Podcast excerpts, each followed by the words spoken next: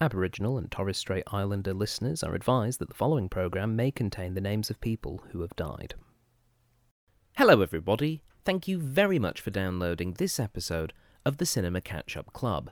For more information, you can visit the Cinema Catch Up Club's official Facebook page. Just search for the Cinema Catch Up Club. Or you can visit our website, thoughtjarproductions.com. This podcast is available on iTunes and SoundCloud, and we would really appreciate your subscriptions there, so pick your service of choice. For more information about this and other podcasts we produce, please visit thoughtjarproductions.com. And now for this week's episode. Testing, testing, one, two, three. Yep, I did the thing. I don't. F- what do you want from me? Shut up.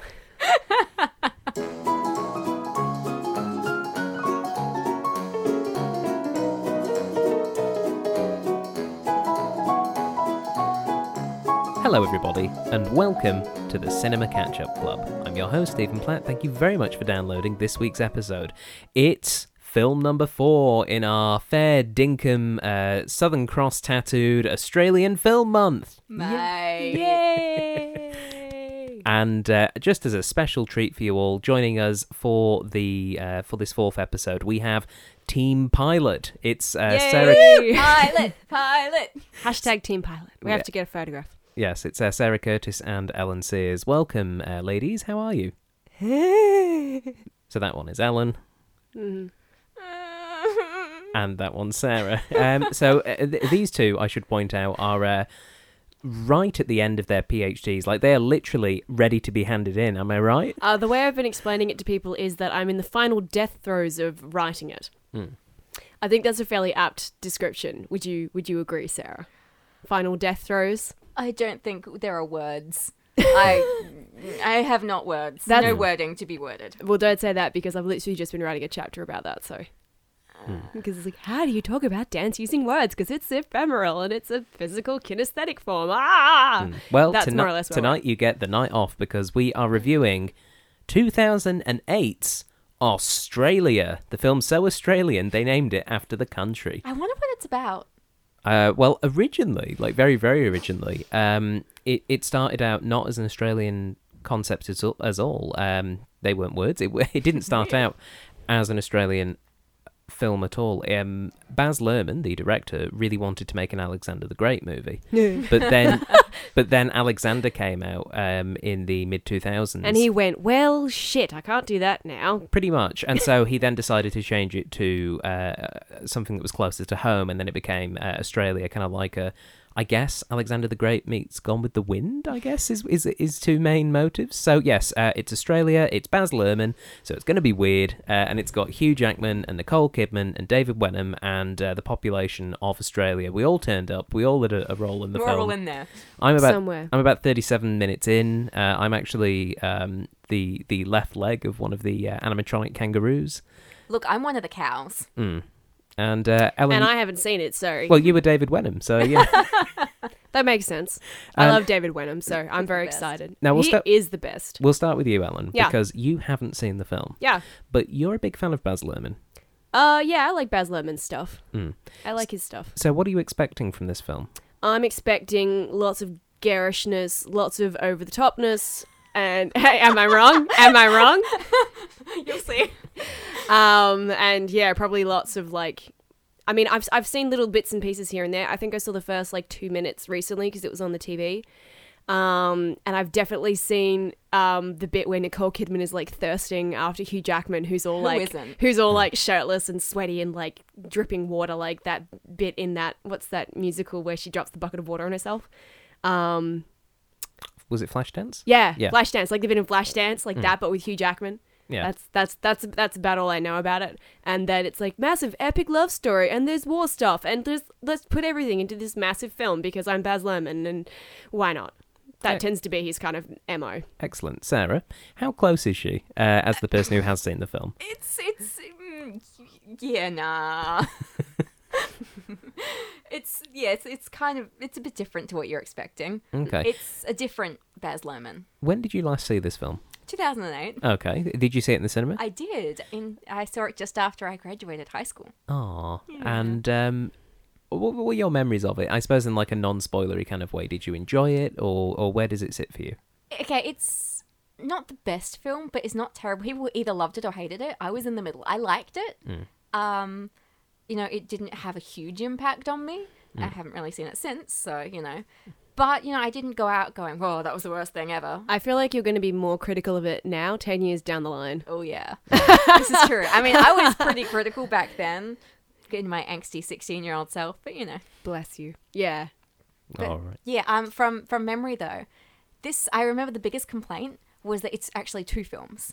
Like there's a bit in the middle where you think it's going to end, and then it keeps going. Oh, So- it's got Return of the King Yeah. syndrome. Except in the middle, so it could be two films, but it's not, and you're just like, "What's going on?" Suddenly, Oh! we're at war. it's like The Winter's Tale. Yeah, except like the first half is the romance half, and the second half is the dark stuff. So inverted Winter's yeah, Tale. it's the opposite. It's great. All right. So you guys ready to watch it? yeah. I'm super keen. It's Excellent. gonna be great. It's gonna be like a trip down memory lane. All right. Well, everybody, uh, grab your DVDs and your buckets of water to wash Hugh Jackman with as we prepare to watch Australia. That was a very loud song. Poor you.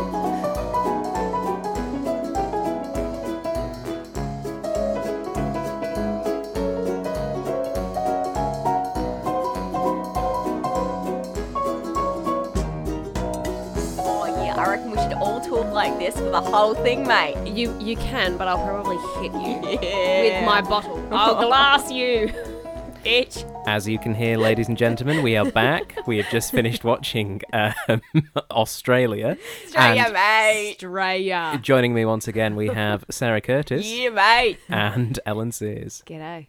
So, guys, uh, what did you think of Australia? We'll start with you, Ellen, as you had not seen the film before.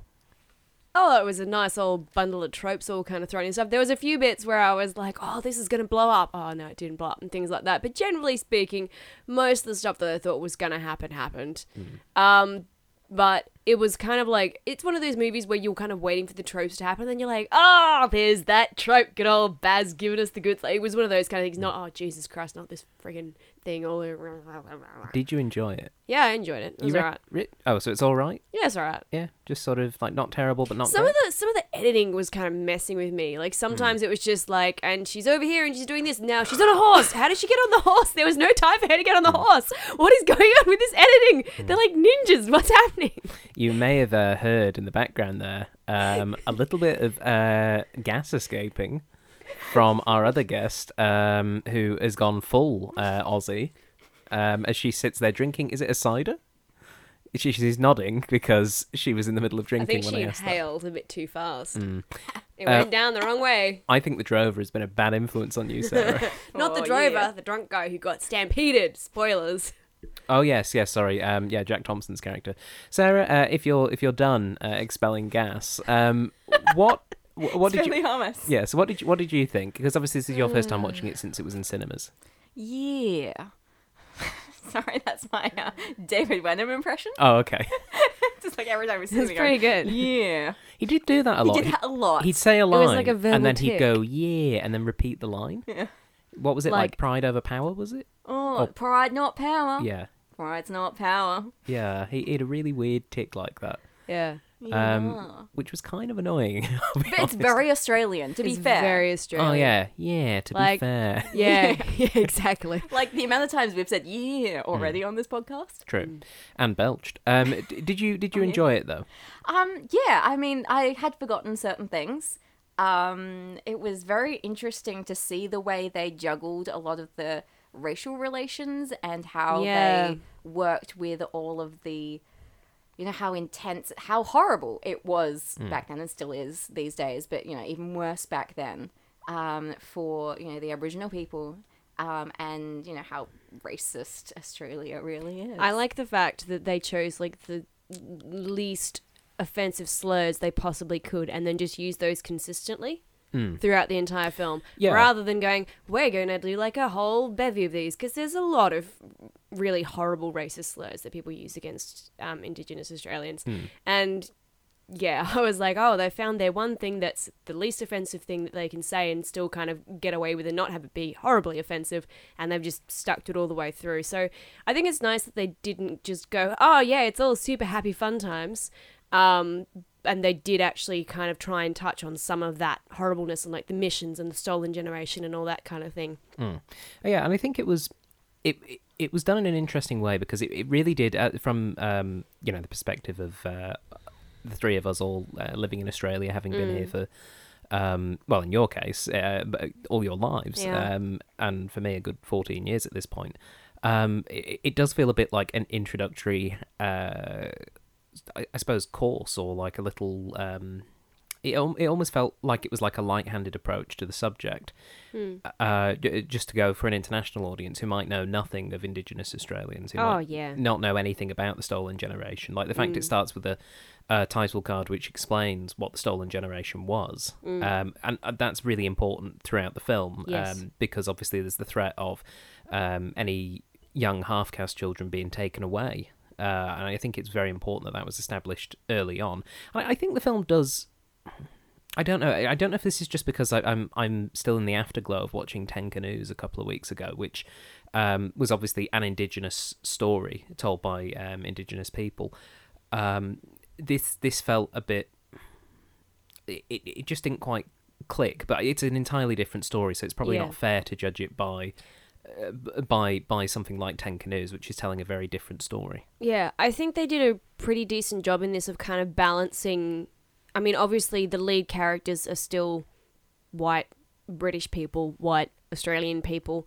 Hmm. Um, but I think they did a reasonably good balance of having Indigenous people and having, you know, Indigenous issues brought to the table and not just Hmm. glossing over them, but making it a really big, important part of the plot. Hmm. And ma- the fact that you know they really loved this little boy and wanted to look after him and keep him safe and Hmm. and all that kind of thing. So I do have to say, I really enjoyed uh, Nola and um, he's great. he, that he's kid. wonderful. I mean, this, was Wonderful yeah, actor. this was Really the first good film that uh, Brandon Walters did, and um, there's a bit in the trivia trawl later about how they found him. But he, Hmm. he he's a brilliant little performer, and you know it's re- uh, it's really important you get the um, uh, it- to to go back to Muppets Christmas Carol. It's really important you get Tiny Tim right.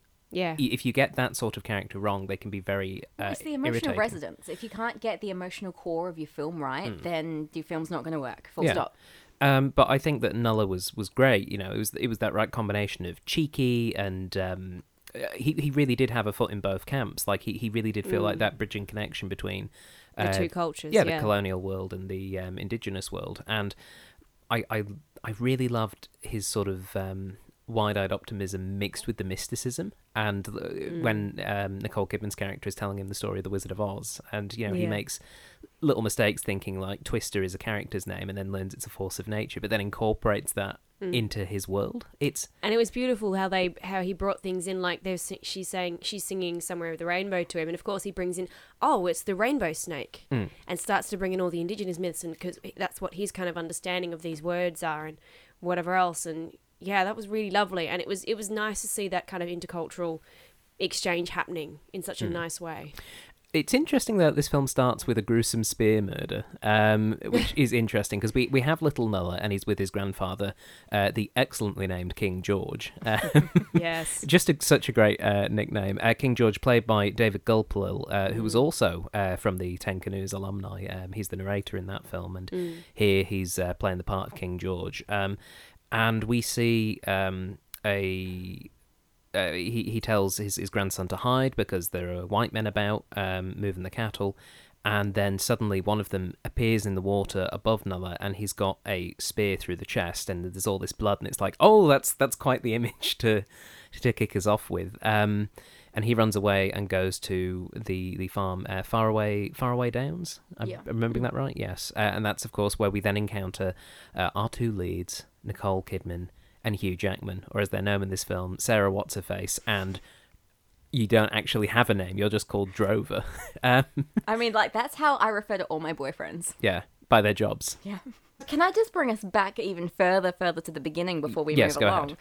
Um, what I really um, liked is, and you know, Ellen commented as well, is before the film even starts, they have a card, um, a warning label, basically Yes. saying that any Oh, yes. Indigenous or Torres Strait Islanders um, watching this film just be aware that Hmm. you might be seeing people who have who are deceased now, Yeah. um, which is obviously important. And I think that's that. Obviously, that's something that factors into the film because in the film they explain when Yes. Nola's mother uh, drowns how they can't say her name anymore. Yes. Um, and they explain that to um, Sarah Nicole Kidman's character, saying, you know, we can't say her name anymore because because she's passed on. Yeah. Um, and it's a really important cultural touchstone, which is which is why um, this podcast and the Tanker News podcast have the warning beforehand as well, because it's it's a really important central belief to any um, indigenous people, and it's uh, more than anything, it's just a a sign of respect towards the culture that Yeah. Mm-hmm. that was not there for a long time in the colonial history. So that that is, and I that mean, is why and, I- that exists. and I mean, even now, I mean, you get those kind of warnings on um,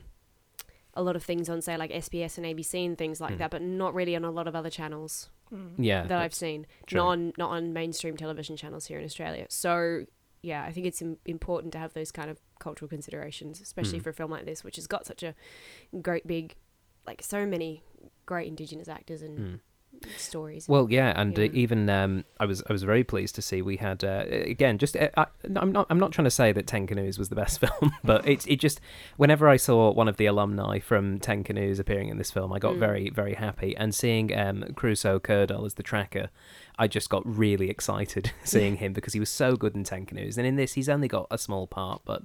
He's fantastic. Um, but we we have our two our two leads. We have Nicole. Uh, we have Kidman. our two whitewashed white leads. Just Hmm. yes. gotta have them. and uh, Hugh Jackman. Did did we did we like them in the in their in their roles? Like let's This- let's, let's I- start with I- Nicole. Yeah, I actually really liked Nicole in this. A few of the things I've seen her in, she's been a bit kind of wooden, but I think this character really suited her. And I mean, the move from really tight and uppity British woman, and I must do oh, oh, everything's just oh, oh, oh, like to go from that to sort of that slow evolution. And you're like, you know, you know where she's going to end up. You know that she's going to fall in love with the kid. She's going to fall in love with the rough, tough, gruff man, and they're going to do the thing, and it's going to be nice, and they're going to have a nice little family. Um, but you know, I wasn't. I was kind of like waiting for it all to happen, but still, I was like, yeah, I know this is good, good, good character she, development. She suits the acting style. Yeah, and she it's does. very Baz Luhrmann style. It as was, Well. and uh, you know, obviously those two worked together on Moulin Rouge to great effect as well. The thing the thing I liked about Nicole Kidman in this film because I found her of of like the main uh, two, I found her a lot more interesting than um, Hugh Jackman's. uh, Just just kind of a bit of a. It's just a bit pathetic. I found the Drover to be honest. he was too clean. N- No, no, it was it was it, he was too clean. He Like, needed to a just lot of the Mm. he time. also just needed to kind of grow up a bit, which he did in the film. Um, whereas I, I found that Nicole Kidman's character Sarah um, was she was she was kooky. She was very. Um, I mean, she you know she was from the British upper class. She was a toff. You know, she was going to be kooky, but she was also she was that very particular kooky where she was bordering on being annoying, but never got there. Like it was kind of Mm. Yeah. like like a really heightened caricature. Like you know when her luggage gets spilled and all her knickers are out on the street. And she's Um, just oh. and the whole sequence of her in the car, I love the little like steampunk type goggles that she was wearing. It was Yeah. like a really low rent Mad Max, and I absolutely loved that aspect of it. Um, Yeah. But I, th- I thought she did really well. And then, of course, when it gets to the emotional bits a bit later into the film, when things are getting serious, and her connection with um, Nulla and her absolute um, hatred of uh, Fletcher, uh, Fletcher Jr., as played by uh, da- Daisy Wenham. Um, Mm. beautiful Daisy Wenham. yeah. Do- God, he's such a jerk in this, and he's so good. Yes, I love him so much. Good, as he would then repeat. Um, I think Nicole Kidman was quite good in this, and I agree. I, really think it's enjoyed I think it's one of the better things that I've seen her in. Hmm. I think Hugh Jackman was perfectly. Hugh Jackman just basically turned up and was Hugh Jackman throughout this entire It's, film. it's, He was it's, charming. it's- essentially they were like, we want you to take your shirt off and pour a bucket of water over yourself, and he went, all right. Hmm. Um, like it's just no, he was he was he was fine, but yeah, I, I think you're right. I think she is arguably the more interesting character, and then you Hmm. know like the bit where they're dancing is like, you have unlocked my tragic backstory now, and oh no, we're gonna have a South Pacific reference now because I was totally like married to an indigenous lady, but actually they wouldn't have been able to get married because that would have been like super illegal. But that's beside the point. Um, yeah, lots of references to musicals. Like Sarah and I watching it, and going, "Oh, that's from South Pacific. Oh, that's from Miss Saigon. Oh, that's another thing from South Pacific." Any particular things that jumped out as being references? Um, well, specifically the fact that uh, Hugh Jackman's character was um, with an Indigenous lady previously, and then goes, "Oh yeah, no, m- my wife was indigenous, whatever, da da da da." da. And she asks, uh, "Did you do you have any children?" But do you have any children? Well, in, in South Pacific, Emil actually does have children Right. with um with his wife. yeah, and there were lots of um, visual things that I'm sitting there Yeah. going, "Well, that's straight out of you know Miss Saigon, just the angle of the where the guns being held and things like that." Yeah, lots lots of, lots of stuff like that. And of course, there was the Titanic reference. Oh Well, my yeah, I god. mean- yeah. Oh man. I'm sitting there yelling at the screen, "Jack could have made it. You could have Yeah. saved Oh, him." when all the kids are trying to get onto the And wooden the- thing. yeah, onto the door. And the other, well, the other thing that reminded me of Titanic was the title, the the credit song, the first one. It did sound it a lot like started Celine off, Dion. Hmm. and I was like, "Is this Celine Dion? Is this like, is this what is this?" it- it's a weird film. I, I, I- the first half an hour to, I'm probably going to say an hour or so, uh, up until they actually started doing the droving, Mm. I was not particularly enjoying it. I, it was, it was, It's a bit boring. It just it just takes a long time to get going. Like you could probably cut like three quarters of this film and have it be a lot sharper and quicker. And Hmm. or you could just lop off the last hour and it would be a perfectly fine film. I mean, Sarah was right when she said this is essentially like two films, one. yeah, tacked it onto really the other. is. Um, really but, is. but the thing that struck me about the way it was being shown, because obviously Baz Luhrmann's got a sort of heightened style, which works for certain things. oh man, there were so many green screens, so Hmm. much CGI, and it was like, oh, that's very obvious. It has definitely aged poorly. It Yeah. has, and that that's the thing. Like Yeah. you go back and you watch something like Strictly Ballroom, which when we get to that, um, you'll find out. We Ellen and I at least think it's a fantastic film. it's great. I there, love there it. we go. Um, but We're gonna find somebody who hasn't seen it. That'll be the hard thing. Well, you shouldn't have shown it to me last year then. but the um, that style put into this Australia film, I think it works in certain instances. I think some of the action sequences are actually quite good, Yeah. uh, quite quite uh, more than watchable. They were actually quite thrilling. But when it was being done for the opening half an hour of the film, where we're seeing their backstories and all the cuts, um, it just felt a bit haphazard. But it also struck me that this film. It was almost as though Baz Luhrmann was trying to make his own version of the Chronicles of Narnia. Like it, it, fe- it, it felt like Australia was being shown as this this distant fantasy Magical land. wonder- I Neverland. just realized it's also a bit of a reference to Oh What a Lovely War that does that as well. The film, it's such a terrible Yes. film of a musical, but you know, whatever. Um, but yeah, I, I did you sit gotta there s- you going. got you gotta see that live. Oh, it's, much so good better life. live. It's so good life. I did sit there uh, looking at it and going. "Th- It does feel as though it's been shot almost like a, a little bit of a fantasy film in some respects, Hmm. and you know the fact is Australia. Um, to to those of you outside, I'm sure you can speak to this. It sounds like a really strange place where there's like poisonous animals everywhere, It is including Tony strange. Abbott. You know, there's just Oh no! But as a side note, the bit where she's like, "Oh, the kangaroos! Oh, oh, oh!" and so she's, beautiful, And isn't then it next beautiful? thing, and next thing, boom! And then there's just the trickle of blood down the windscreen. I'm like, yeah, that's pretty much it. Hmm. That's pretty much. Uh, yep. Isn't that your dad? yeah, again, yeah, moral- not, yeah. Not, not to bring your dad into a second podcast in a row. Well, yeah, no, it kind of is. It Hmm. But kind yes. of is. You know what else it reminded me of though is the crack, which we also have to do on this podcast Yes. sometime because Yeah, with, with- So good. yeah. Similarly, Anyway. kangaroos you may you may learn uh, are they taste delicious. They are not uh, as protected as you might imagine, given that Ellen They're just really said not. they They're taste actually delicious. really delicious. I think we're one of the few countries that actually eats the animals from our coat of arms. Mm, I think we're pretty much the only one that does that because Actually, actually, actually, can we just throw in that trivia as well, though? Um, does anybody know why the uh, emu and the kangaroo are on the coat of arms? I believe it's because they can't walk backwards. Hmm. That's exactly right. So they're stuck in that emblem forever. Mm. I presume it's more of like a "we'll never surrender" thing, like the uh, Something like that. three legs of man are always pointing a particular way, that kind of thing. But Something like that. anyway, You we're go- guys can all look that up on Wikipedia Mm. later. anyway, yes, uh, kangaroos here, uh, delicious, make good dog food, and uh, are And also people food. and people food, but they're also considered n- not quite vermin, but there is a, a population There's a issue. lot of them. Yeah, so um, There's a lot. yes, the cuddly though they are. Sometimes you got to shoot. No, no, you don't have scars from those things. Uh, I'm sorry. I, I did you have a cuddle with a kangaroo and it went bad? I have a scar on my arm. Okay, story time. Okay. So when young Sarah was adorable and five, we went on a nice, adorable family, you know, trip down south as you do. And there's a um, a sort of reserve for Australian animals. You can go, and they're very friendly, and you can Are they? you can you can feed the animals. And there are a couple of kids who were feeding the kangaroos. Um, and Did they withhold the food? no, they didn't. They overfed the kangaroos Oh, to the no. point where this Joey was uh, like, I'm like last in this line of kids, like sticking their arms through the fence to like put this feed for the kangaroos. And the little Joey takes a look at all the food. He's eaten like everyone else's food, looks at me and goes, Nah, mate, nah, I'd rather eat your arm. Um. So yeah, It bit you? it bit me. You had a kangaroo bite you? Yes, Hmm. it was very painful. I had to get taken straight to um, some the medics so that they could, you know, disinfect me. Oh my god. Did Now- you bleed? Yes, Oh my a lot. Uh, I have a scar. I mean, Oh God. the the vampire kangaroo is um, the the second most deadly animal in Australia After the drop bear. behind the drop bear. Yes. um, so we, we we are introduced to more characters in rapid fire succession. Once um, Nicole Kidman turns up to Darwin because she's going to sell her husband's farm because she's like, look, this farm's not working. I need And to he's obviously cheating on me with all these people. yeah, yeah, all these 'Cause he's a bevy of scumbag, Australian totally. women. So I'm going to turn up and I'm going to sell the farm. And she goes to Darwin, expecting to be picked up by this drover, who is played by uh, Barbara Hall in Hugh Jackman.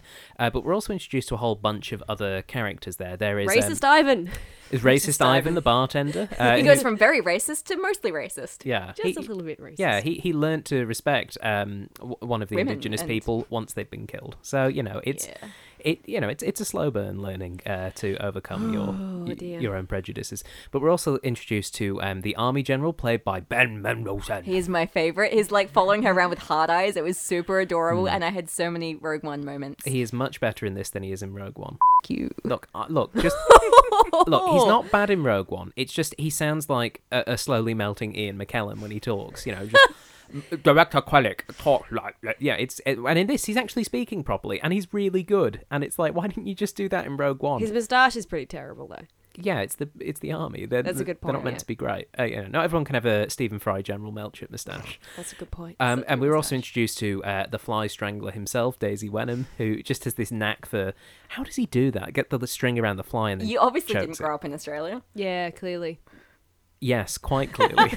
um, I think that's obvious. Uh, and and his father, um, King Father-in-law. King Kearney, uh, played by Carney. Carney. Carney, sorry, Carney. You gotta get the Carney. ah. ah. Ah. King Carney, uh, We've as been It's teaching him getting how to better. say this. We've As- been teaching him strine. as played by Brian Brown. That's That's- my attempt at Queensland. That's all right. it's Okay. Carry on. Uh, yeah, Brian Brown, who's uh, the owner of uh, most of the cattle in uh, what appears to be the northern half of Australia, um, except for uh, Faraday Downs, which is owned by Nicole Kidman's husband, who is dead because he was the guy who was speared at the beginning. And so, yes, it's all mysterious. Who could have done it? Could it have been uh, King George, who's been blamed because it was obviously a spear, or could it be the um, the the people that own the ninety five percent of the rest of the cattle lands and are trying to create a monopoly? Hmm, hmm. It's it's you know it's a mystery. It's a I mystery. mean, to be fair to King Carney, Hmm. he didn't condone murder. No, and he, I I don't think he. I mean, he, we we know he when he found out that his son murdered um, Son-in-law. son-in-law, sorry, murdered um, Nicole Kidman's husband. Um, he disinherited him. Pretty much, yeah. Yeah, he said you're not going to get anything, and that ultimately led to him being eaten by a crocodile because his son is um, and the Northern Territory is Yeah. messed up, man. Don't Yeah. go there. You will be eaten by a crocodile, or you will get swept away by currents, or you will die. Yeah, Basically, his, his son is Northern the Territory is Northern scary. Territory jo- Joseph Stalin, just working his way up the ladder with gruesome I murders. was Oh, so happy when he got skewered. And Spoilers. died. Yeah, we, we'll get to that. it Um, was just the best. And I that mean- guy just be like, "Oh, we're just gonna leave him there." Basically, Faramir got the ring and just went super evil. Yeah, this is what would have Nice. happened if uh, Faramir had got the the ring. Um, so Nicole Kidman, uh, whose character is called Sarah Ashley, but I'm Yeah. sticking to Nicole at this point. Um, Because I keep saying, yeah, whenever they say Sarah. yeah, they, they get to they get to the estate, um, and they they realize, no, this this place is uh, it's not great. We need to work this out. She figures out that they're being um, Swindled. swindled. I was going to use the word diddled, and then I realised that's that's a very English term for swindled. Yeah, So so it doesn't mean Swindled. the same thing. yeah. Uh, so yes, uh, it was swindled by by the um, the rival ranchers, and so she kicks them out. And it's like, well, you're going to need some rust- uh, rustlers. You're going to need some drovers now. So uh, I hope you haven't ticked off any independent drovers in the first half of this film. And she goes, "Oh rats, I better get uh, uh, Hugh Jackman over here, uh, drover." I'm not going to learn your name, Drover. And uh, Hugh Jackman is uh, enticed uh, by the promise of a very particular English filly. No, not Nicole, uh, an actual horse that she What has. was the superpower you gave him? Oh, uh, right place, right time, man. Yeah. he, he literally just kept turning In up. the whole film. Yeah, right place, right time. He, Yep. It's an amazing power. Uh, he his his um employment is bought with the promise of giving him a, an English filly so that he can breed it with an Australian horse so that he can make like some sort of super intercontinental horse that will always win the Ashes. Yeah, something like that. The ashes. Yeah, it's the, Melbourne Cup, probably. I was going for the first England Australia thing that I could connect. He'll win them both Melbourne Cup and the Ashes. Look at him go. Um, How does he hold the bat? Oh my goodness. No rules against it. there's nothing. He- yeah, oh, he- oh he- man. Air- he's he's an an, air excellent bud. bowler. Yeah. He just puts it in his mouth and just goes, If we can see Airbud with cricket, yes, please. There's nothing in the rules that says a horse can't play international cricket. Uh, so they en- they end up creating a magnificent six and a quarter, not a magnificent seven because uh, Nulla's too short apparently. But yes, um, Nulla is going to go droving along with um, with the the drunk accountant, uh, Mr. Flynn, uh, played wonderfully by Jack Thompson. Um, just just a big old fat drunk guy who's just wandering around going i'm i'm uh, uh, slur. it just mum- mumbling and slurring his way through most of the film Mm. um, and they go off and they're going to drove these cattle all the way to darwin but oh fletcher fly strangler fletcher he, he's not happy with that so so they try and kill them with fire they start a stampede it kind of a Very really Lion King. They killed Nulla's mum first, though. Oh, yeah, Yeah. sorry, kind well- of incidentally, yeah, because she Nulla's- drowns in that's the right. water tower. yes they're hiding I from was the getting some police. like mad Windmill Baby vibes. And which, also- great play. Look it up. Anyway. Female death to move on a male character's Yeah, man Mm. pain Story, man yeah. pain, and and and a and a female indigenous lady. indigenous lady. I mean, that was person of also colour, like Mm. just. But yes, Nulla's mother. Sorry. Um, y- yes, they're, they're hiding from the police when it's um, obviously been established about the uh, stolen generation danger, and they're hiding in the water tower, and it fills up with water, and unfortunately she drowns because she she is essentially choosing to stay hidden and sacrifice her own life so that her son doesn't get taken off to the, one of these awful uh, missions. Um, And yeah, it's it, but it, that then forges the connection between Nulla and um, Sarah Ashley because then, you know, as Hugh Jackman says, "You're a woman. Go, go be a mother." And she's like, "Oh no, I don't know how to. I'm not good with children." And in my brain, I went, "Oh man, she's gonna be barren." And then like three quarters of the way through the movie, she was like, "Oh no, I can't have children." I'm like, "Oh, I called it in my brain. I should have said it out loud." And she was technically a baroness as well. She so. technically was. So there you go. um, yeah. So they, they they go off. They they um, try and get the cattle to Darwin. Oh no! Fly strangler Fletcher turns up and f- tries to force them off a cliff. And Jack Thompson gets uh, the crap kicked out of him by a stampede of cows. And has he should have He been looked- a lot more Hmm. It mangled. looks pretty good for Yeah. a stampede victim. he did, but at the same time, it was nice and gory. Also, he was on his front when he got trampled. Why was he on his back when they got to him? You put facts in the story. and, yeah. Look, Did he just like he got flip over? I- He Mid probably got kicked stampede? over. he like- probably got tumbled over multiple times. You know, I, I don't imagine that you you stay trodden in your initial position. No, during a I would, I stampede. would, I would say if enough. Although to be fair, his right leg was pretty mangled. He should have been pulp. He should have been pulp. Like he his- should have been his out head to should have been talk. caved in. Like, Oh, Hmm. they did a little bit of. that. I guess it was probably too gory. No, he had to give the. Well, he had to give plot the final speech. details. and he had to give the the, the, Oh, The musical rum. instrument. and he had to give the rum as well, so that Yeah. um, they could get drunk. yeah, Nicole and uh, Hugh the could get sexy go to the times. sexy tree. Sexy tree. Okay, have can a I little just can I kiss. just can I just mention here at this juncture that so many good screen kisses, Yeah, yeah, it was- like it was really pretty good screen I kisses. approve of the screen kisses. Mm. Hmm. and that's saying something. know, right? That's saying something. But like, yeah, like a lot of the time, screen kisses are just like really like, oh, this is like super chaste, and it's like, oh god, or this they is look shit. like they're eating each other's faces off. And This it's just was gross. this was a really good kind of like, and I mean the first one they were essentially. Although there was one bit in the first kiss where they were basically just like, like breathing into each other's mouths, and I was like a whole thirty like, seconds. I'm going. I really hope that they haven't been eating a lot of beans or anything like that. That's just going to They be real probably gross. have. True, true. Um, Hand me down that can. of we also beans. learned- paint your wagon. That was the Yes, other musical. Paint Your Wagon, there That were was so the other many- musical we were thinking of. so many paint your wagon moments. Oh my god. well, the whole stampede bit, and they're all running around in their hats, and I was like, "Oh man, it's like a really crap spaghetti western. Like, what's going on, man? Like, Stephen also uh, made a good point where in Australia, no hat, no play, Yeah. no Yes. school today. Yes. They had to, you know, you can go out and help, but you have to have your hat first. yeah, it's e- every especially time they Laura went to do Ashley. something actiony, Hugh Jackman was grabbing his hat and grabbing other people's hats and putting them on their head. Like he grabs um, Sarah's hat and puts it on her head, and you're just like, no hat, no play. He was brought up in Australia. for those for those of you who are outside of Australia and don't know what no hat no play is, essentially when you're in like primary school, so like early like schooling, uh, if you don't have a hat, you're not allowed to go outside because you will get burnt by the sun and get skin cancer and die because the sun is so flippin' hot down here and the UV will just like destroy you. So like to the point where legitimately when I was at school, I wasn't allowed to walk through like an undercover like walkway to get my lunch because I didn't have a hat with me. So I had to sit on the veranda, which was in full sun at that time of the day. Like legitimately, Australia. like legitimately, that's how stringently they hold to these rules. It's insane. They're just like, if you have no hat, you literally cannot leave your front veranda of your classroom. You have to stay there for the whole. You can't go anywhere. Okay, speaking of heat, so back when um, Nala's mother dies, Hmm. they get dragged out of the water tank on top of it, and I'm sitting there watching Hugh Jackman and the kid going, "Oh my god, you are being burnt alive on that thing. Have you On ever that touched metal." hot metal Hmm. in the middle of Australian summer? I It's mean, the worst. Get you would branded by die. you get branded by like car Seatbelts. things. Yeah, car seat belts. like I was sitting there just getting like horrible childhood flashbacks. Hmm. Like, oh. Yeah. Hmm. It's real hot here. It's real hot. It's real bad.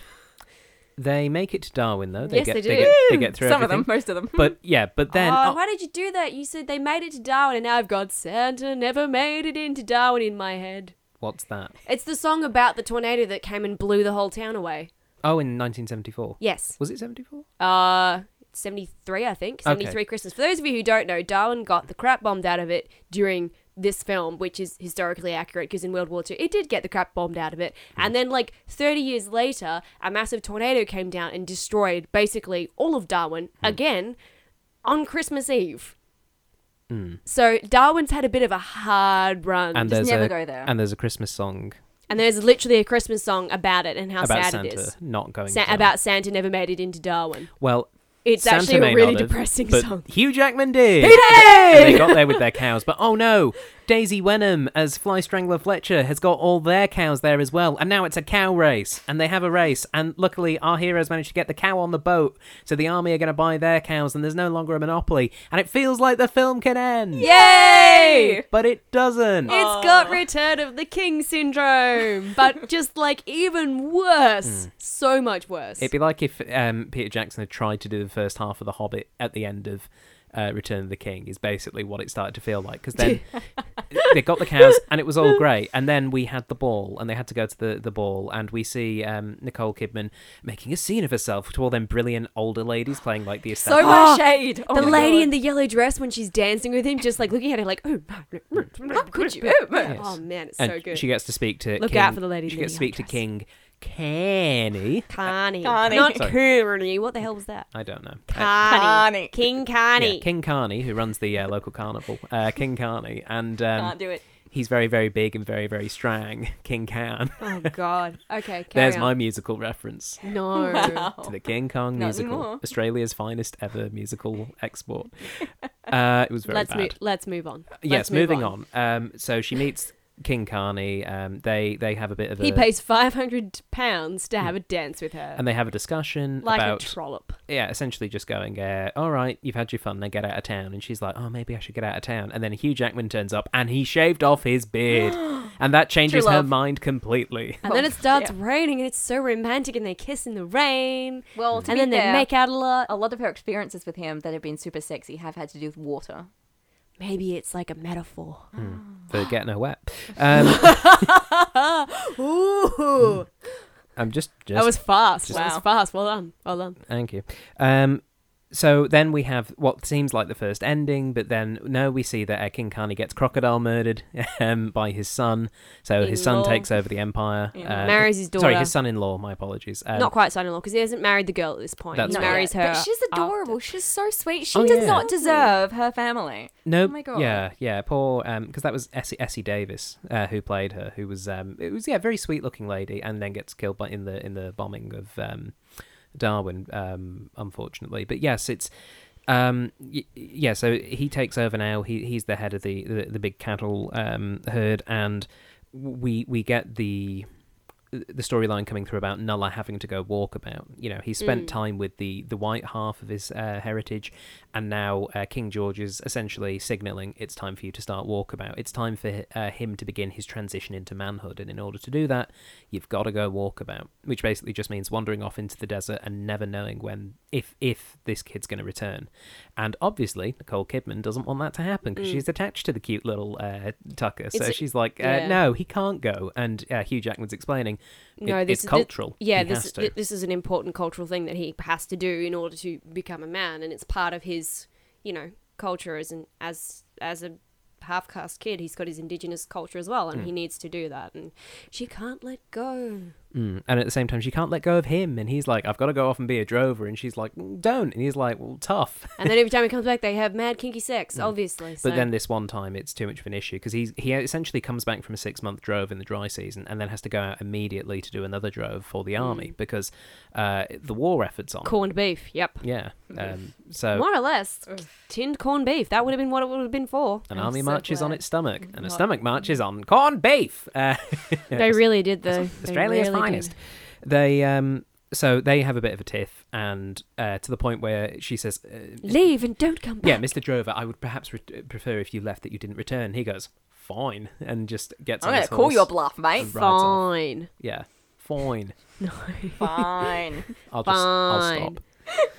stop. um, and so off he rides. Um, the the kid, um, uh, Nulla and uh, King George get arrested um, by by the cops, They Um, shoot the dog. and they shoot the dog. What kind of bastard would kill dog? dog. I know. He, he, he- we're really lucky he doesn't go all John Wick on everyone and, and, and Oh, goes on a- a, no. big uh, revenge murder spree. Um, but they get arrested and detained. Mm. And uh, meanwhile, Hugh Jackman's off having a cry by his sex tree, um, just going, um, Fucking sex true. stop whistling songs that I like. It's uh, a to- Boab, I'm pretty sure. Mm-hmm. It is. well, it's the tree they, they had their big kiss by. And his uh, companion, Magari, is there whistling all these tunes. He's like, no, that makes me sad. And he kind of just goes, mate, deal with it. You've got to, like, sort your shit out. You obviously love the the uh, the lady, the boss lady. Go deal with it. Um, oh, and, by, and then when uh, the walkabout uh, of Nulla gets mentioned, he goes, what do you mean you didn't go after him and didn't check? He could have been eaten by a croc or he could have been detained and uh, essentially just calls out the, the drover on his on his own personal BS and says you need to go back and stop running away from things and go confront what's happening and they do, which means that they get back to Darwin just in time for the aftermath of the bombing of Darwin by the Japanese. Super lucky. Yeah, for like I Great said, right- timing. Right, place, time. right time. place, right time, man. Yeah.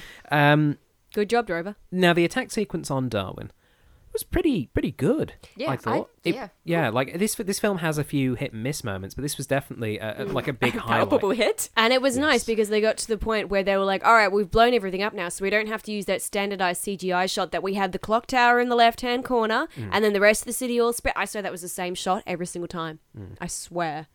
It probably was. It was, it, they used it like about a dozen times. It must have been like, well, there's the half the budget of the film that we did to do this CGI version of 1940s Darwin, so we'd better use it a lot. So they just used it and everything. And then they blew it all up, and it was like, oh, good. Fun times. Um, And I really.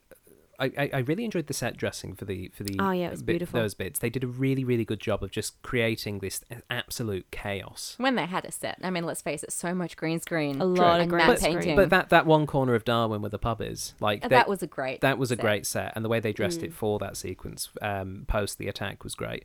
Um, Mm. Yeah, especially the bar. yeah, The bar was Hugh just messed Jackman up. and Bars, jeez. Yeah, and um, Nulla was sent to uh, Mission Island, uh, which was the first place that was encountered by the Japanese on their way to Darwin, and that got bombed. And Real bad. yeah, and when um, Hugh Jackman uh, turns up into town and hears that um, the mission kids weren't evacuated, he helps a priest hijack a boat, and um, As you do. yeah, they go When and you re- Hugh Jackman, why not? yeah, they they go and rescue the and um, with Ivan the, kids. bartender, Because Yeah. why not? who finally let an indigenous guy drink in his bar because, well, the whole bar's basically blown up anyway, so it doesn't matter now. We're all the same. Yeah, and of so- course, at this point, they all think that Sarah's dead.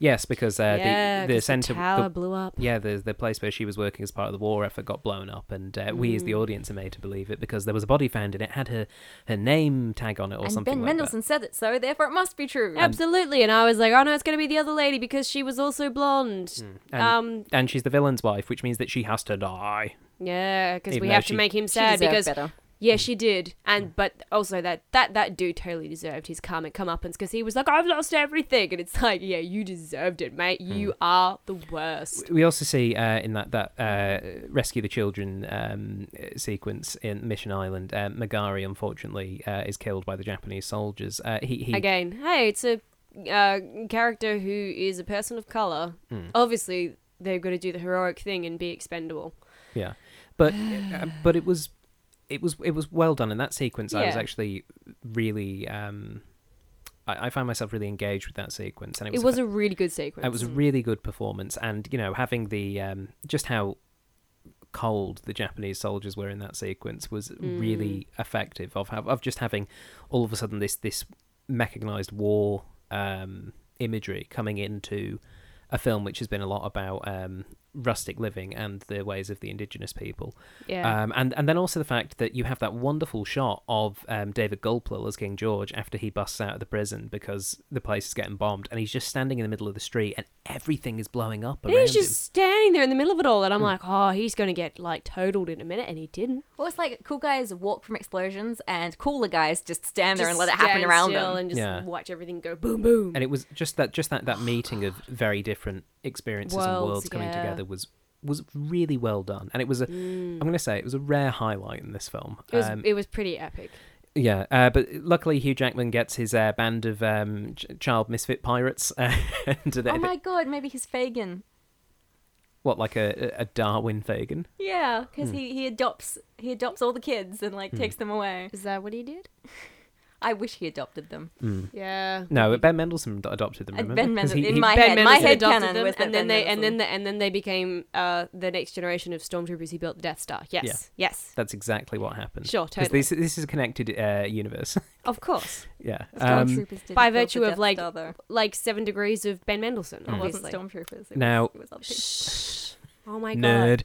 Mm. god! You can get into the specifics next time you do a Star Wars podcast, all right? Damn When, straight. when when when When we do get Rogue to One. Rogue One, Mm. yeah. I'm on it. They, they have their lovely family reunion. Um, Nicole You're not Kidman, dead, Hugh Nicole Jackman, and Kidman, Nola. oh my but oh God. no, Fly Strangler Fletcher's found a rifle, and he's gonna shoot the kid because he he can't deal with anyone else having a happy time, and also his wife's just been killed and he's lost everything. but, Hmm. Because he has super bad karma because he's a jerk, so he deserved it. but luckily he is. Uh, we we are saved from the death of Nulla by. A handy dandy improvised uh, spear by King George from a water tower, just getting a bit of metal and just hucking it It's a bit of right pipe. through, Yeah. right through him. And then, of course, the Copper um, pipe. he confirms to um, to Fletcher that Nulla is his son because, of course, it was talked about the film about the fact that oh, Fletcher might have had a, a half caste child. Well, it was pretty obvious by the fact that he like went onto the homestead that first day and then basically like nicked off into one of the rooms with with his mother. with with Nola's mum. It was pretty obvious But that it- he was but it was never- screwing around with her. Implicitly stated until that point in the film. That's where you get that. Oh real- Hmm. yeah, well there was there, there was lots of um, Yeah. implications that you the kid knew, was- but at the same yes. time, yeah, it was explicitly stated by King George, who says, you know, that that boy is your son, and he's my grandson. And also, I just totally speared you. And also, you know how you tried to frame me for spearing that guy? Well, karma is a bitch. So more or less, Here it yeah. is, and And, then- then and then he just collapses, and then the guy comes over and goes, Oh yeah, the police The officer. police officer comes over, checks his pulse, and goes, "Yeah, he did." Well, I'm not staying here because if the Japanese come back and bomb us again, then I'm gonna die. out. I'm just, you're just gonna stay here, mate. You can just rot. Bye. Hmm. and then Just of course, Hmm. leaves him there. yeah. Well, you know, you might as amazing. well. And then um, The humidity in Darwin, though, man, that was. Mm, can you imagine coming back to that? I don't want to think about it. Hmm. moving swiftly on to the end of the film, then we um, we see them on their trip back to Faraday Downs, um, Faraway Downs. Sorry, um, not not Mia Faraday, or indeed a Faraday engine. on their way to faraway downs, um, they they're stopped. They're having a little picnic or something, and then At the love at the tree. sex tree. at the sex tree, and then um, love Boab. yeah, and then King George is there. Love boy. and he is indicating now is the time for Nulla to go walkabout. And Nicole Kidman's character is able to accept that and say, okay, off you pop. I love you lots. And they have that lovely connection. And then they go away. And that's that's the end of the film. We see uh, King George and his, his grandson Nulla walking off into the into the sunset, um, preparing to go on his Nulla's acceptance into the um, indigenous side of his heritage, and then that's that's where the film ends. And, we then get- the really bad Celine Dion sounding cover. followed by the song. really bad Elton John uh, Oh song. God. And then just to top it all off, some Rolf Harris. Wham bam, Yeah, three and three. there's- Yeah. I was I was actually I was actually digging trying to pick out all the musical stuff because obviously they had a bit of a, a Rolf Harris wobble board bit in the middle of the film. that they bit also- has they aged the also- worst. Yeah. Mm. Oh man. I, I winced a lot through that. bit. I'm, yeah. Mm. In hindsight, um, there's also super, super epic slow down world sing Matilda, which they used a bunch of times. And I remember they used it at least once. And then the second time it was on, you went, Is this waltzing that was Matilda? the fifth time it had been. and I was played. like, uh, yeah, it's like a super slow down, like epic instrumental orchestra version. They've played it a few times already. How did you miss this? Hmm. Well, Hmm. I it's did. also interesting how right at the end they had the the, the final sort of um, cards Oh, yes. that came up about you know Australian history and what was it? Um, the first one. The was- Stolen Mm. Nineteen- Generation. uh, yeah, the, the, the Stolen Generation. the, yeah. Uh, the, the act behind that was eventually stopped in 1973. which was like 30 years after this. Uh, it Oh, doesn't. Me- man. it also didn't mention. Um, one of the things it could have mentioned but didn't was the fact that um, Indigenous people were included officially as citizens of Australia in 1967 after a referendum where everyone voted and said, "Yeah, you guys can can be in." because be previous to people. that, they were considered flora and fauna, which is just kind of horrifying. And then, of course, the final title card, Sarah, Yes. uh, about the apology. yeah, uh, Sorry Day, two thousand and eight. Good on Which you, Kevin was- Rudd. Good on you, Crud. We love you. Yes, uh, then Prime Minister Kevin Rudd, uh, as part of his um, campaign to be elected into office, was, was did say that he would uh, perform an yeah, official an official apology apology. from the Australian government regarding the Stolen Generation, and he did just that the same year this film came out. So And they included it in the thing. And I was timing, like, man. yes. yes, so ultimately, Hmm. good film, not a good film. What, what what do we what do we think? Okay, film. A middling film. Middling film. Hmm. Not like super great, awesome, super happy fun times. This is the best thing I've ever seen. Ah, some good elements, some kind of eh, elements. Just kind of good fun. Yeah, I think my, my opinion from the beginning of this podcast is the same. Okay, so it neither uh, improved nor hampered it. Yeah, I mean, I remembered things. I went, oh, that's why I liked it. And then Hmm. uh, other things I went, that's why I didn't like it. So, Would you like some IMDb trivia? Yeah, yeah. Let's trivia start troll. with some trivia about how Nicole Kidman saved Hugh Jackman's life. Mm. Really? I think I remember this. Tell me, I remember that this happened. She saved him from a poisonous scorpion on the set. Did she just go up and like flat out stomp on it? Not quite. When she was about to join Hugh um, in in the bag, um, she noticed a poisonous scorpion crawling on his leg. Um, she calmly told him not to move, squatted down, scooped it up with her hand, walked over to the woods and released it. And Oh all my the- gosh. And all the crew applauded. They then asked why she didn't just stomp on it, and she said, "I would never kill an animal. Every creature has a purpose. This one just didn't belong on Hugh's leg." Oh my gosh, Wow. she's so beautiful. So You know, I've nearly um, been attacked by scorpions twice. was it? w- Did you go to a scorpion petting zoo, and did you? no, no. I was running around as I did as a child, bare with bare feet, as I am now. You were Um, obviously asking for it, Sarah. Okay, one time, one time was on um, our front um, Driveway. driveway. One Hmm. time was on the driveway, and Yeah. like it was a good, you know, huge one. It was huge, um, and I nearly stepped on it. I got picked up Hmm. and carried away just as my foot was going down. Mm. Like, And the other time, it was only a little baby one. Hmm. I was in the bush. Uh, I must have been five or six again, because you know that was a good age for me. Everything, everything happened to you when you were like five or six. Isn't that when you got burnt as well? Or No, you were I, I was smaller? fourteen months old. Okay, Oh, well, basically all these things happened because we were going on family events, you know, with my family. And you when were I ch- had trying to one. do that in Australia. That was the problem. and um, so basically, again, we're on a family outing in the bush, and I'm about to step out of the car barefoot into the bush because I was crazy, and I start getting yelled at by both of my parents, which it's usually just my mum yelling at me, but. Also, my dad, that made me stop because he wasn't a yelly sort of person. Uh, yeah, and then I looked down and, oh, there's a scorpion right where I was about to put my foot. Shoes going on. okay, but like I, I also grew up in Australia, and I also went on family trips to the bush, and I didn't really step on scorpions all the time. Do you remember that time where I got bit by a huge bull ant and my Yes. entire foot went purple because Sarah Yes. went outside in the bush barefoot for like an hour? You would think that you would have learned after living in this country for your entire life that you probably shouldn't go out in the bush with bare feet if you don't want to get eaten. just by makes me stronger. bullets and scorpions. Does it? Like Like all Australians, Mm. it, what doesn't kill you makes you stronger. like magpies. We've just come out of Ugh, soapy season. bastards. Oh. In an interview aired in Octo- on October the 16th, 2008, Hugh Jackman told 60 Minutes that Nicole Kidman agreed to star in the film without reading the script. Um, according to Jackman, she told him at a Super Bowl party that they were at that she had to be in the movie. When Jackman told her that he didn't have the script yet, she said, forget it. She just really wanted to work with Baz Luhrmann again. That's sweet. Mm. Yeah. Um, Heath Ledger was originally cast to be in this film, but backed out to do The Dark Knight. Wow. I think he made the correct choice in terms of a film career. Um, Maybe not in terms of his mental health. Yes, but, But, uh, I think yeah. yeah. Australia, The Dark Knight. Who I was know he what I'm. supposed thinking. to be? I'm going to presume David Wenham's character. That's the only. That's the only Ooh. person he That's could have about the been. only person it could have been. I'm now just imagining like him, but doing his portrayal of, of the Joker, but as the Fly Strangler. Just like Yeah. in the nurse's outfit, like Yeah. with the string. Pride, before the fall. What was it he said? The pride, the pride, no, no, Pride, not price. pride, mm, whatever. Pride, not price, my lady. Pride, not price. Yeah. Um, over 1,500 wild horses were used for this film, uh, I was including. one of them. yes, yeah, as we And said. then who I was that should kangaroo that was be shot. rude? we, we're all in this film. Um, Nicole Kidman prepared for her role by touring the country with her family, riding horses, and even castrating bulls.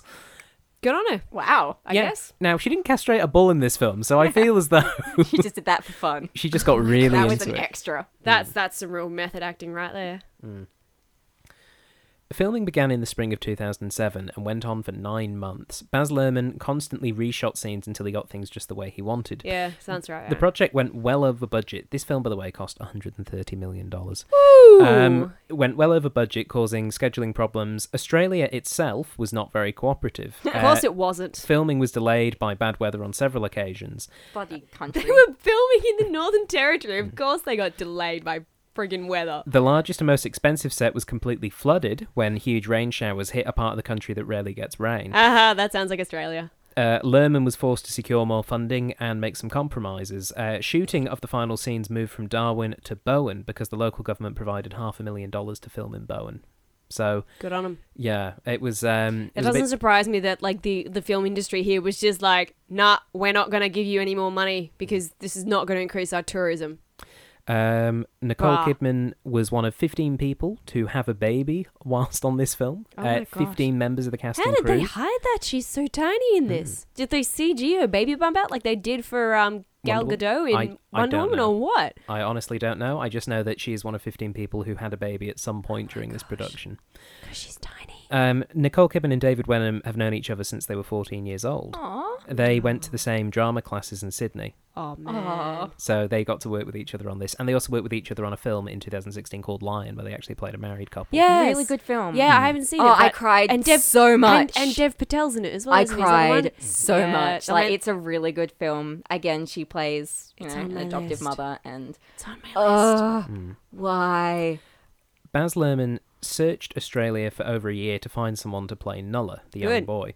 Uh, after a series of workshops at the Fox Studios in Australia, Lerman and his team travelled to Broome and camped with Brandon Walters' family uh, at Amazing. 80 Mile Beach, and that's when he met Walters. And when he met Brandon, he just cast him on the spot. he would have he just, just been met like, him and oh, went, "Yep, you, got it." you, yeah. Wow. So good Oh, God, time he's so again, right place, right time, man. as Um, well. Russell Crowe, uh, Javert's own Russell Crowe, was attached to be a lead in this production, but left when 20th Century Fox executives tried to stay within the budget by reducing his salary. That could have been why they had the gladiator shot. Yeah, oh, with the hand going hand. for the claw. I'm just trying to imagine who would he have been. Like he, he, he would have been. Bro- Drover? Yeah, probably. Wouldn't have worked. Oh, he could have been um, King King Carney. Oh, that's true. That could have That's been. a good He could have point. been very. He good. would have been Mm. great at that. I mean, I, I like what Brian Brown did. He was wonderful. Um, but but yeah, just seeing him there would have been. Valjean, at last, your cattle's off the plain. oh my gosh. You will sell your cattle to me. And I'm Javert. All two, four, six, oh, one of them. There's another musical reference. How many can we fit into the podcast? Hmm. All right, what else? there was some cattle on the ground. They drank from poison water holes. It doesn't really scan. But anyway, Thanks, okay. Cosette. Uh, moving on. The production spent several weeks in Kununurra. In Yeah. Kununurra, in Western Australia. Yeah, buddy. Temperatures there got as high as 42.7 degrees Celsius. Oh, it's not even That's- that that's hot, not that hot, mate.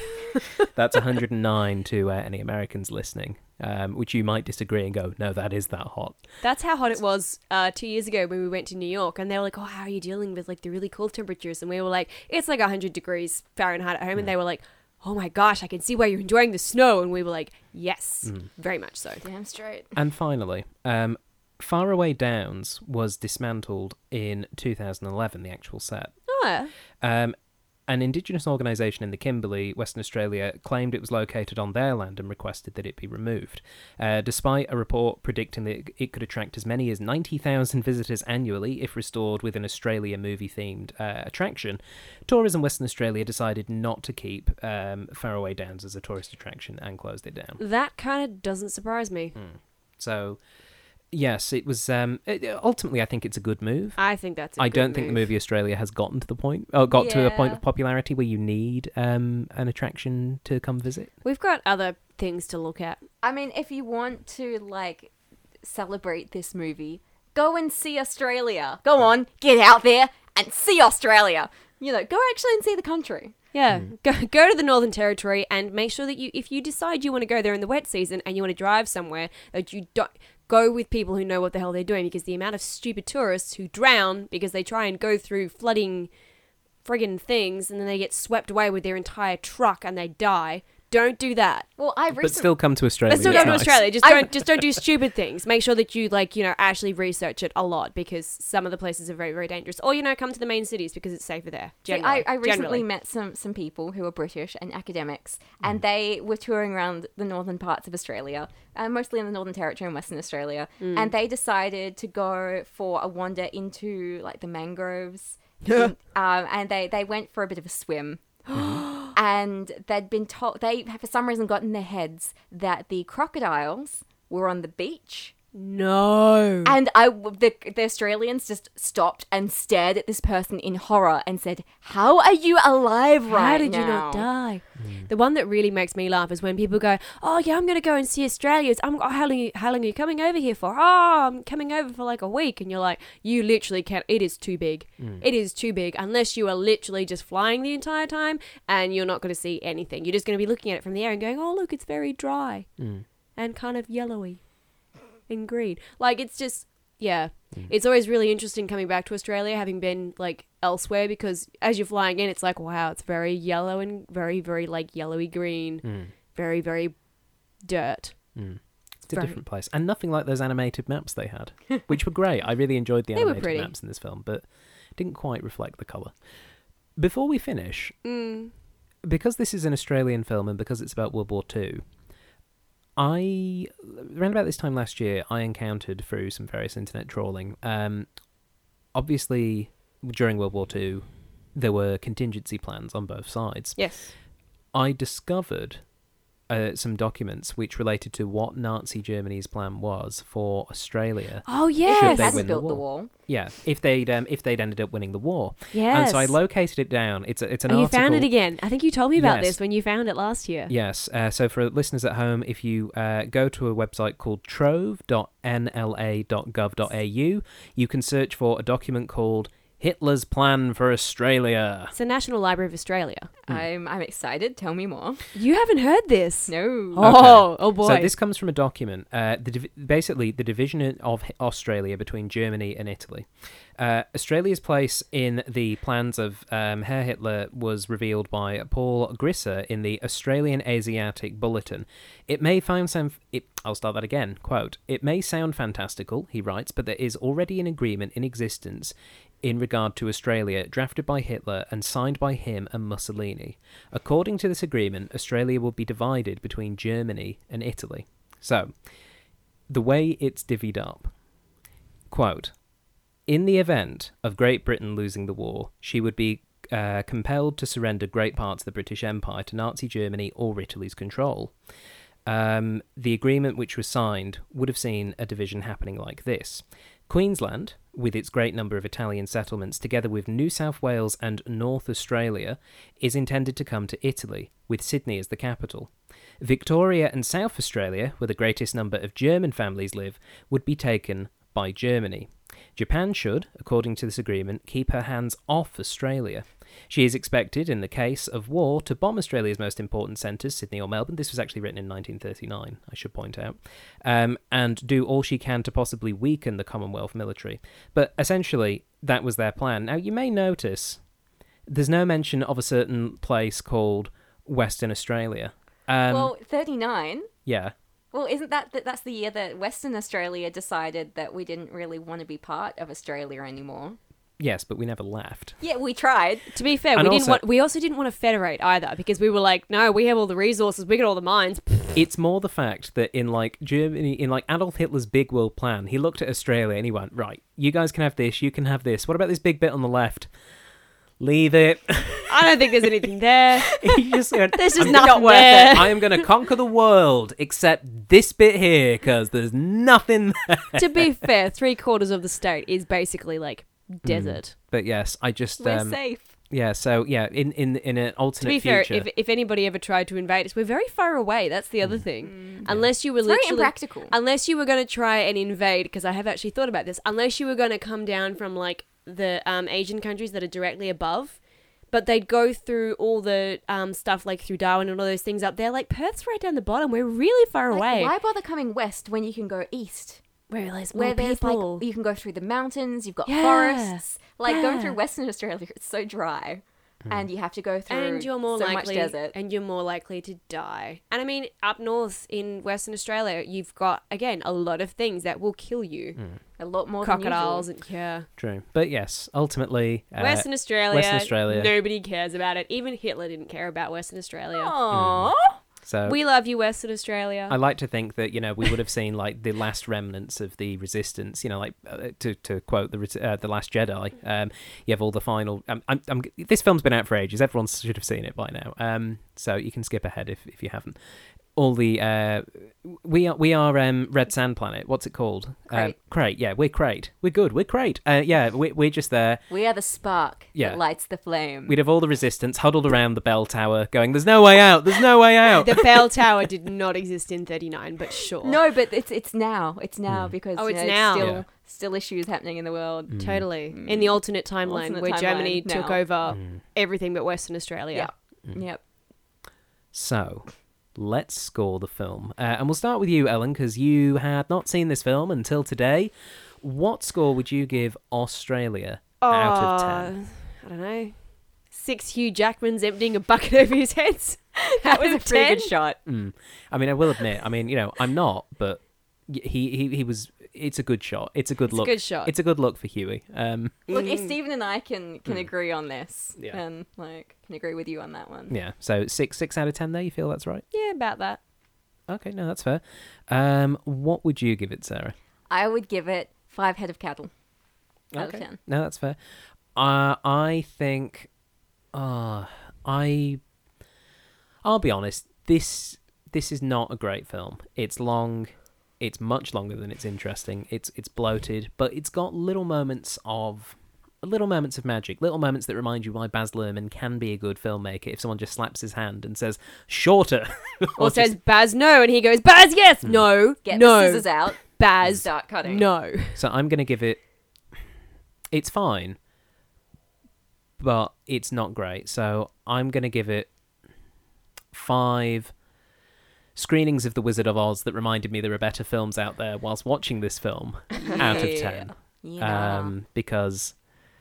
Yeah, look, it's fine. It look, have it on in the background, see if you enjoy it. But just personally for me, um, not not wonderful, particularly compared to some of the other Australian films we've covered so far. Just just didn't just didn't tickle my Not goat. as good as the castle. Yes, uh, or indeed Castle's great. ten canoes. Uh, Ellen and Sarah, Yeah, thank you very much for Yeah. watching Australia with me. oh yeah, now mate, it's all good. so good. Yeah, nah. Nah, Yeah. yeah. Oh, yeah. If anybody who is not an Australian listener knows the difference between yeah, nah, and nah, yeah, you have to let us know. It's very complex. It's, our ve- it is dialect. very complex. And for those of you listening at home, thank you very much for downloading this episode of the Cinema Catch Up Club. We are on Facebook. You can find us there. Just search for the Cinema Catch Up Club, like us, and uh, leave comments about uh, what you liked about uh, different films. You can also subscribe to us on iTunes or on SoundCloud. And you know what? You can review us there as well. Leave us leave us five stars if you want on iTunes. Any lower, don't bother. But five stars if you want to leave us a nice review. Um, please do because uh, it helps us. Um, uh, get the podcast out there a bit more and get more people listening in. And we've got lots of fun films we want to look at uh, over the coming years. Uh, we are also available on Patreon if you want to join in, become a member of the Cinema Catch Up Club, and help us uh, shape the program. Just go to patreon.com forward slash CCUC podcast and uh, you can join for as little as a dollar a month. That's twelve dollary doos a year. Um, and as always, um, we are just very very happy for your continued listening and your patronage so thank you very much for listening today and until next time See you later, cobber.